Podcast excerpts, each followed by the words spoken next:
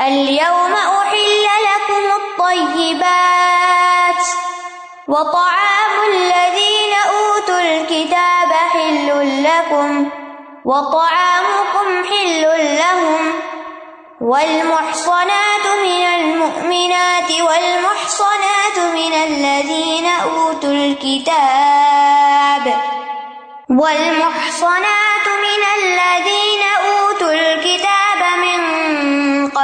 قبلكم إذا إذا آتيتموهن أجورهن محصنين غير مسافحين ولا متخذي ولا متخذي أخدان. ومن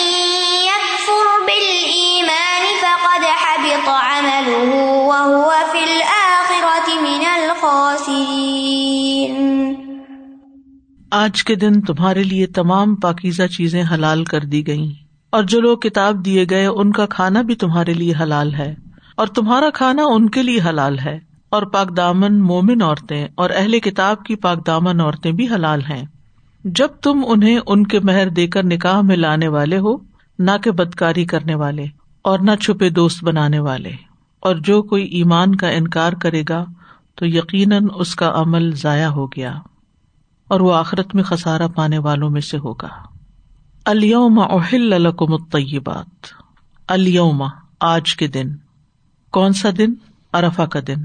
نبی صلی اللہ علیہ وسلم نے جب حج کیا تھا تو ارفا کے دن یہ آیات اتری تھی اور یہ دونوں آیات جو الوم یا اس الدین کا فرومن دین کم الوم اکمل تلکم دین کم اسی دن نازل ہوئی تھی۔ الوم اہل الکم یہ جمعہ کا دن تھا۔ الوم اہل الکم اطیبات پیچھے اہل الکم الطیبات کی بات آئی ہے، پھر یہاں پر دوبارہ بات ہوئی۔ تو طیبات سے مراد وہ چیزیں جن کو اچھا سمجھا جائے، جن کو مرغوب سمجھا جائے، جنہیں شریعت نے حلال ٹھہرایا ہو۔ اور پھر یہ کہ تکرار کی ایک وجہ یہ بھی ہے یعنی ہلت کو، یہ تکرار کے ساتھ جو بیان کیا ہے، یہ ایک طرح سے بندوں پر اللہ تعالیٰ کا احسان ہے، اس احسان کی یاد دہانی کرائی جا رہی ہے۔ تاکہ بندہ شکر گزار بنے۔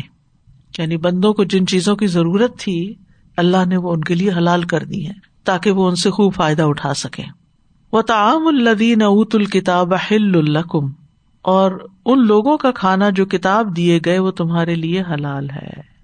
طیبات حلال ہے اور اہل کتاب کا کھانا حلال ہے۔ اس بات پہ تمام علماء کا اجماع ہے کہ اہل کتاب کا زبیحہ مسلمانوں کے لیے حلال ہے، کیونکہ تعام سے مراد یہاں ان کا زبیحہ ہے، ورنہ اگر کنو مالٹے اور سیب انگور تو وہ تو حلال ہی حلال ہے آلریڈی حلال ہے تو اشکال یہ سوال یہ ہے کہ اگر وہ جانور ذبح کرتے ہیں، جیسے کوشر ہے، تو کیا ہم کھا سکتے جی بالکل کھا سکتے ہیں۔ ہاں اگر وہ غیر اللہ کے نام پر ذبح کرتے ہیں، تو پھر اور بات ہے، کیونکہ اس کی حرمت تو پیچھے گزر چکی۔ کوئی مسلمان غیر اللہ کے نام پہ کرے یا کوئی اور کرے، تو وہ تو ہم ویسے ہی نہیں کھا سکتے۔ تو اہل کتاب کا کون سا کھانا حلال ہے جو ذبح کیا گیا ہو؟ ابن عباس رضی اللہ عنہ نے اہل کتاب کے تعام کی یہ تفسیر بیان کی ہے کہ اس سے مراد ان کے زبیحہ جانور ہیں۔ کیونکہ زبیحہ کے علاوہ دیگر چیزیں ویسے ہی حلال ہیں۔ اناج وغیرہ، باقی تمام چیزیں۔ اب سوال یہ پیدا ہوتا ہے کہ بعض اہل کتاب تو بس نام کے اہل کتاب ہیں اور وہ بس صرف اپنے آپ کو کرسچن یا جیو کہتے ہیں، لیکن ان کا کوئی عمل جو ہے وہ اپنی کتاب کے مطابق نہیں ہے۔ تو پھر بھی کھا سکتے ہیں۔ جی ایز لانگ ایز وہ اپنے آپ کو کرسچن یا جیو کہتے ہیں تو ان کا زبیحہ حلال ہوگا۔ اب کوئی یہ کہہ سکتا ہے کہ وہ تو شرک کرتے ہیں۔ جیسے لقد کفر اللہ دین کالو ان اللہ ثالث کفر کرتے ہیں۔ تو ہاں اللہ تعالیٰ کو پتا تھا کہ وہ کیا کرتے ہیں اور اس کا ذکر صورت المائدہ میں ہی کیا گیا ہے کہ وہ شرک کرتے ہیں، کفر کرتے ہیں۔ لیکن اس کے باوجود چونکہ وہ اہل کتاب ہے کتاب کے حامل ہے وہ آسمانی کتابوں کو مانتے ہیں، اللہ سبحان و تعالیٰ کو، پیغمبروں کو، آخرت کو، تو اس اعتبار سے ان کا کھانا حلال ہے۔ اور ویسے بھی آپ دیکھیں کہ ان کے زبیحہ کو کھانے کی جو شرائط ہے وہ بھی وہی ہے کہ انہوں نے خون بہایا ہو۔ تبھی زبیحہ ہوتا ہے نا۔ اگر کسی مشین سے سر کاٹ کے الگ کر دیا ہو، یا گرم پانی میں جانور کو ڈال کے یا بجلی کے کرنٹ سے مارا ہو، تو پھر وہ ذبح نہیں ہے۔ زبیحہ حلال ہے۔ اہل کتاب کا زبیحہ حلال ہے۔ اہل کتاب کا اگر غیر زبیحا ہے، تو وہ حلال نہیں ہے۔ کیونکہ حلال وہی ہوتا ہے جس میں خون بہایا جاتا ہے۔ نبی صلی اللہ علیہ وسلم نے یہود کے کھانے کو قبول کیا تھا۔ ایک یہودی نے نبی صلی اللہ علیہ وسلم کے لیے جو کی روٹی اور پرانا روغن اس پہ ڈال کے دعوت کی آپ کی۔ آپ نے اسے قبول فرما لیا۔ اسی طرح ایک یہودی عورت نبی صلی اللہ علیہ وسلم کے پاس بکری کا گوشت لائی جو زہر آلود تھا۔ آپ نے اس گوشت سے کھایا اور پھر یعنی وہ زہر کا اثر آپ کو آخری دم تک محسوس ہوتا تھا۔ انس رضی اللہ عنہ کہتے ہیں کہ میں زہر کا اثر مسلسل رسول اللہ صلی اللہ علیہ وسلم کے تالو میں دیکھتا رہا ہوں، وفات تک یعنی وہ اندر نشان ہو گیا تھا۔ لیکن یہاں مسئلہ کیا ہے کہ یہودی نے سلاٹر کیا تھا، تو آپ نے اسے یہ نہیں پوچھا کیا کیا تھا، کیسے کیا تھا؟ صرف اس کے یہودی ہونے کی وجہ سے اس کا کھانا لے لیا۔ تو اہل کتاب کے حرام کھانے جو ہیں، ان میں شمولیت جائز نہیں ہے۔ اگر وہ سلاٹر نہیں کرتے یا خنزیر کھاتے ہیں یا شراب پیتے ہیں، تو پھر اس دسترخوان پر بیٹھنا بھی جائز نہیں اور نہ وہ برتن استعمال کرنا جائز ہے۔ ہاں اگر ایسی جگہ پر آپ پھنس گئے ہیں کہ جہاں کوئی اور برتن نہیں، تو پھر دھو کے استعمال کر لے لیکن عام حالات میں نہیں کرے وہ تعام کم ہل الحم اور تمہارا کھانا بھی ان کے لیے حلال ہے تعلیف قلب کے لیے۔ تو جہاں آپ دیکھیں فوڈ شیئر کر سکتے ہو، وہاں تعلقات میں بھی ایک خوبصورتی آ جاتی ہے۔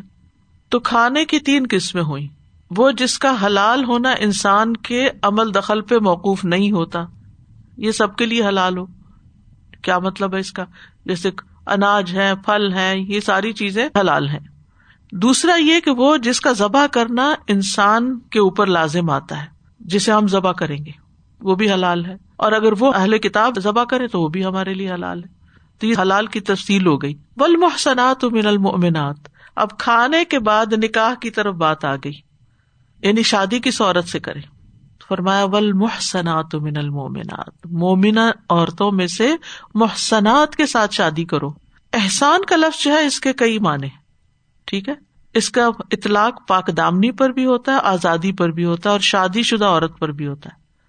قرآن مجید کا اگر ہم مطالعہ کریں تو محسنا کا مطلب کیا ہوتا ہے؟ پاک دامن عورت، آزاد عورت اور شادی شدہ عورت۔ تو یہاں پر کیا کہا گیا؟ ول محسنات من المناتی یعنی وہ آزاد عورتیں جو مومن ہوں، پاک دامن ہوں، ان سے شادی کرو۔ سورت النساء میں آپ پڑھ چکے ہیں وہ ملم یست من کم تولن این کے حل محسنات المناتی فمما ملکت ایمان کم اور تم میں سے جو مالی لحاظ سے طاقت نہ رکھے کہ آزاد مومن عورتوں سے نکاح کرے، تو ان میں سے جن کے مالک تمہارے دائیں ہاتھ ہیں، ان سے نکاح کر لے تو محسنات سے مراد پھر یہاں کیا مانا ہوا؟ یہ اہم سوال ہے۔ یہاں مراد ہے آزاد عورتیں پاک دامن عورتیں۔ کیونکہ بدکار عورتیں جو ہیں، اگر پتا چل جائے یعنی ایک تو یہ نا کہ چھپی بدکاری ہے کسی کو نہیں پتا لیکن ایک یہ ہے کہ جس عورت کا معلوم ہے کہ وہ ایسا کام کرتی ہے، تو پھر پاک دامن مردوں کو ان سے شادی نہیں کرنی چاہیے۔ پھر اسی طرح جو لانڈی ہے، وہ محسنا ہو اور مسلمان ہو۔ غیر مسلم لانڈی سے شادی نہیں کی جا سکتی۔ ول محسنات من الدین اوت الکتاب من قبل کم اور پاک دامن عورتیں جو اہل کتاب کی ہیں، جو تم سے پہلے کتاب دیے گئے تھے، ان سے بھی نکاح حلال ہے۔ یعنی اہل کتاب کی پاک دامن عورتوں سے بھی نکاح حلال ہے۔ ایک ہے مومن پاک دامن عورتیں، اور دوسری اہل کتاب کی پاک دامن عورتیں۔ یعنی اگر لڑکی یہودی یا عیسائی ہے تو ایک مسلمان مرد ان سے شادی کر سکتا ہے۔ ان کو کتابیا کہا جاتا ہے یعنی اہل کتاب کی عورت۔ کتابیا عورت سے نکاح کرنا درست ہے، لیکن شرط کیا ہے کہ پاک دامن ہو۔ آزاد منش اور آوارہ قسم نہ ہو، کہ جس سے انسان کا ایمان ختم ہو جائے، تباہ ہو جائے۔ اور جمہور علماء کے نزدیک یہاں یہی معنی مراد ہے کہ کفر اور زنا کی دو آفات اس میں جمع نہ ہو لیکن اہل کتاب کی لونڈیوں سے نکاح نہیں ہو سکتا۔ کیونکہ قرآن مجید میں آتا ہے، من فتحتی کم المنات یعنی ان لوڑیوں سے نکاح کر لو جو مومن ہے اور پھر جس عورت کا پتا ہو کہ وہ زنا کار ہے، اس عورت سے نکاح حرام ہے۔ ازانی لا کی ہو اللہ زانیت نو مشرقت زانی مرد نکاح نہیں کرتا مگر زانی عورت یا مشرق عورت کے ساتھ۔ تو اسی طرح وائس ورثہ جس لڑکے کے بارے میں یہ پتا ہو کہ وہ یعنی کہ زنا کار ہے، تو پھر ایک پاک دامن لڑکی کا نکاح اس سے نہیں کرنا چاہیے۔ اور محسنات کا لفظ یہاں پر کیوں لایا گیا؟ تاکہ ایک رہنمائی دی جائے کہ جس طرح کھانے میں طیبات کی بات ہے نا، ایسے ہی شادی کے معاملے میں طیب کی طرف جاؤ پاک دامنی کی طرف جاؤ، نیکی کی طرف جاؤ۔ اور پھر مومنات کو اہل کتاب سے مقدم رکھا گیا یعنی پہلے ذکر کیا گیا ان کا۔ کہ اگر محسنا مومنا عورت ہے، تو پھر بلا وجہ اہل کتاب کی عورتوں سے شادی کرنے کی ضرورت نہیں ہے۔ لیکن بعض اوقات ایسے وجوہات ہو جاتی ہیں کہ شادی کرنی پڑ جاتی ہے تو اس میں کوئی حرج کی بات نہیں، کوئی گناہ کی بات نہیں۔ اوور آل ہمارا دین ہمیں سکھاتا ہے کہ شادی کے موقع پر پاک دامن نیک عورت کا انتخاب کیا جائے۔ صورت النساء میں آتا ہے محسنات غیر مسافحات ولا متخذات اخدان کہ وہ پاک دامن ہو بدکاری کرنے والی نہ ہو نہ چھپے دوست بنانے والی ہوں۔ عورت سے شادی کا معیار ایک حدیث سے بھی پتہ چلتا ہے۔ نبی صلی اللہ علیہ وسلم نے فرمایا، عورت سے چار چیزوں کے پیش نظر نکاح کیا جاتا ہے۔ اس کے مال و دولت کی وجہ سے، اس کے حسب نصب کی وجہ سے، یا اس کی خوبصورتی کی وجہ سے، یا اس کی دینداری کی وجہ سے۔ تمہارے ہاتھ خاک آلود ہوں، دیندار عورت سے شادی کر کے کامیابی حاصل کرو۔ اسی طرح آپ نے فرمایا دنیا فائدہ اٹھانے کی چیز ہے اور دنیا کی بہترین متا نیک عورت ہے۔ آپ نے سب سے افضل مال ذکر کرنے والی زبان شکر گزار دل اور مومنا بیوی بتائی جو اس بندے کے ایمان پر مدد کرنے والی ہو۔ یعنی زندگی کا ساتھی وہ ہو جو آپ کی نیکی کے کاموں میں آپ کا مددگار ہو۔ کیونکہ ایک کا رخ کدھر ہے، دوسرے کا کسی اور طرف ہے، تو پھر وہ گھر بسانا مشکل ہو جاتا ہے۔ اچھا اب نکاح کی ایک شرط بھی یہاں بتا دی گئی۔ ادا آتی تم ہن اجورا ہن آیت کا اگلا حصہ۔ جب تم انہیں ان کے مہر دے چکو، اجور سے مراد یہاں حق کے مہر ہے۔ مہر کو واجب کرنے کے لیے، یقینی بنانے کے لیے اس کو اجر کے لفظ سے تعبیر کیا گیا ہے۔ یعنی عورتوں کے حقوق میں سے کسی حق کو حقیر نہ سمجھا جائے، بلکہ یہ ان کا بہت اہم حق ہے کہ نکاح کے موقع پر ان کا مہر ان کو دیا جائے۔ رسول اللہ صلی اللہ علیہ وسلم نے فرمایا، مہر یا جس وعدے کے ساتھ عورت کی شرمگاہ کو حلال کیا جاتا ہے، تو یہ اسی عورت کا حق ہے یعنی مہر کی رقم عورت ہی کو ملے گی۔ اور عقد نکاح کے بعد جس چیز کے ساتھ عورت کے باپ، بھائی یا وارث کی تکریم کی جائے، تو وہ اسی کا ہوگا۔ یعنی اگر کسی کو کوئی توحفہ دیا جائے گا، تو وہ اسی کا ہوگا۔ یعنی شادی کے موقع پہ تحفے نہیں دیے جاتے۔ لڑکے والے لڑکی کے بہن بھائیوں کو یا باپ کو یا ماں کو کچھ دیتے ہیں اسی طرح واپس بھی معلوم نہیں ہمارے یہاں کیا کلچر ہے، لیکن عموماً تو لڑکے کی ماں کو ہی اور لڑکے کے ہی جو بہن بھائی ان کو دیا جاتا ہے۔ شاید لڑکی والوں کو تو کوئی نہیں پوچھتا، لیکن ان کی بھی تکریم کرنی چاہیے، کیونکہ نبی صلی اللہ علیہ وسلم نے فرمایا، اور انسان کی جس کے بدلے میں سب سے زیادہ تکریم کی جانی چاہیے، وہ اس کی بیٹی یا بہن ہے۔ یعنی بیٹی اور بہن والے کی بھی تکریم ہونی چاہیے، عزت ہونی چاہیے۔ یہیں سے تعلقات کی خوبصورتی شروع ہوتی ہے اور تحاد تحابو، تحفے دینے سے ایک دوسرے سے محبت بڑھتی ہے، لیکن شادی کے موقع پہ جو تحفے ہیں وہ تو ایک وبال جان ہی بنا لیے لوگوں نے۔ پھر فرمایا، مزید شرط، محسنین غیر مسافین ولا متخذی اخدان، محسنین یعنی شادی کے ذریعے پاک دامنی اختیار کرنے والے۔ یعنی احسان ہوتا ہے، حسن کہتے قلعے کو یعنی قید نکاح میں لانے کے لیے، ان کے مہر دو۔ نہ کہ صرف زنا کے موقع پر ان کو کچھ دے دو۔ غیر مسافین نہ کہ سفاہ کرنے والے۔ مسافح سفاح سفاح کہتے ہیں زنا کو۔ یعنی جب مرد عورت کے ساتھ زنا کا ارتکاب کرتا ہے، تو اس کو کہتے ہیں صاف ہر رج المر اتا اور ضانی کو مسافر کہتے ہیں۔ غیر مسافین یعنی زنا نہ کرنے والے۔ ولا متخذی اخدان۔ اور نہ چھپے دوست بنانے والے۔ اخدان خدن کی جمع ہے۔ اس کا اطلاق مرد اور عورت دونوں پر ہوتا ہے۔ خدن کا ویسے مانا دوست ہوتا ہے۔ اور یہاں پر غلط دوستی کے بارے میں بات ہو رہی ہے۔ خدن سے مراد وہ بدکار عورت ہے جس سے انسان دوستی کرتا ہے تاکہ اس کے ساتھ ذنا کرے، بے حیائی کا کام کرے۔ اور اکثر یہ عورت ایک ہی مرد کے ساتھ خاص ہوتی یعنی کسی ایک مرد کے ساتھ بغیر شادی کے تعلق قائم کیا ہوا ہے۔ تو مسافین جو ہے یہ ذنا کرنے والے ہیں جو کسی کے ساتھ بھی کرتے ہیں اور اخدان جو ہے صرف مخصوص عورت کے ساتھ یعنی جو انہوں نے اپنی فرینڈ بنائی ہوئی ہے، اس کے ساتھ ذنا کرنے والے۔ تو یہ دونوں چیزیں غلط ہیں۔ تو مرد اور عورت کے نکاح کی شرائط یہاں پر بتائی گئی۔ کیا کہ وہ پاک دامن اور عفت ماب ہو؟ یعنی مرد اور عورت کا جو نکاح ہو تو اس میں کیا ہو؟ پاک دامنی۔ پھر یہ کہ نمبر دو، بدکار نہ ہو۔ کہ معاشیت سے باز ہی نہ آئے بعض مرد حضرات شادی کے بعد بھی شادی سے باہر غلط کام کرتے ہیں۔ اور پھر یہ ہے کہ چھپی ہوئی دوستیاں بھی ایسی نہ ہوں کہ ان کے ساتھ بدکاری کر رہے ہوں۔ وہ میں یکفر بال ایمان فقط حبت عمل اور جو کوئی ایمان کے ساتھ کفر کرے گا وہ میں یکفر بال ایمان لا الہ الا اللہ بھی پڑھتا ہے اور اللہ کے حکم بھی نہیں مانتا۔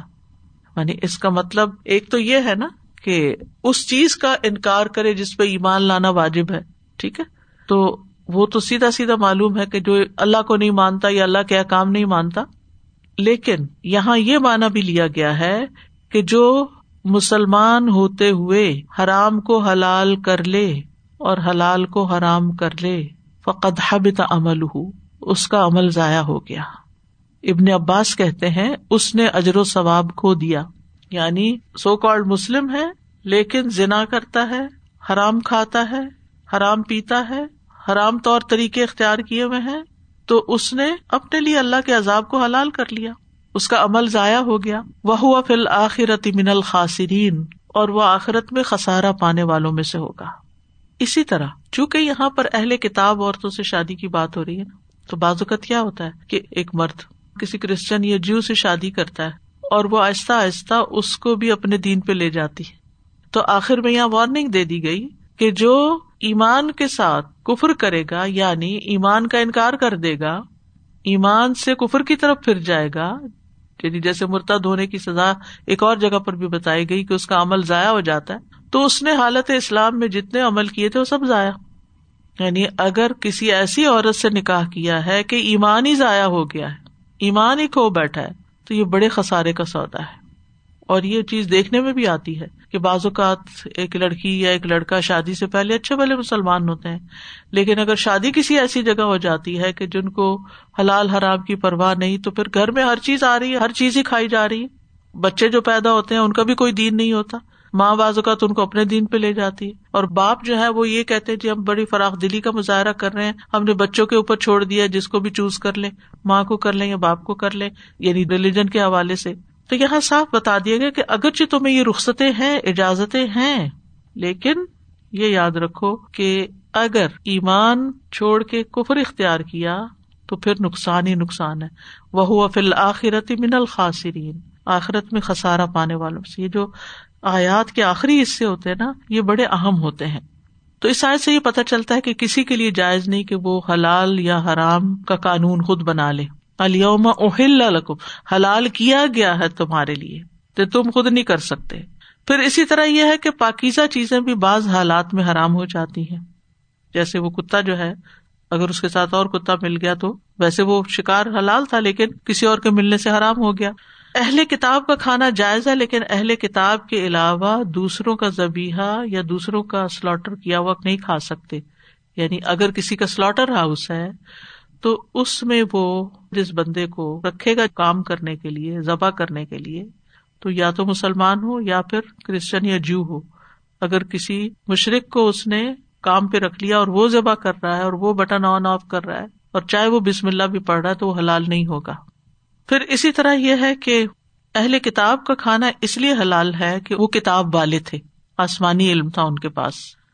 اور پھر ان کے زبیحا کی بھی دونوں شرائط ہیں، جو کہ مسلمان کے زبیحا کے لیے شرط ہے۔ یہ نہیں کہ مسلمان ذبح کرے تو وہ شرائط پوری کرے اور اگر اہل کتاب میں سے کوئی ذبح کرے تو شرائط پوری نہ کرے۔ اور وہ دو شرائط کیا ہے نمبر ایک، اللہ کا نام لینا، جیسے کہ صورت اللہ میں آتا ہے کلو مما ذکر رسم اللہ علیہ۔ اس میں سکھاؤ جس پر اللہ کا نام لیا گیا۔ اور دوسری جگہ کیا آتا ہے؟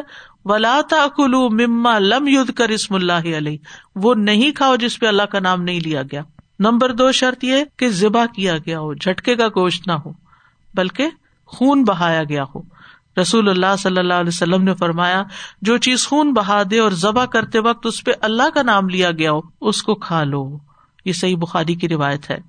پھر یہ کہ اہل کتاب کا مرا ہوا جانور حلال نہیں ہے۔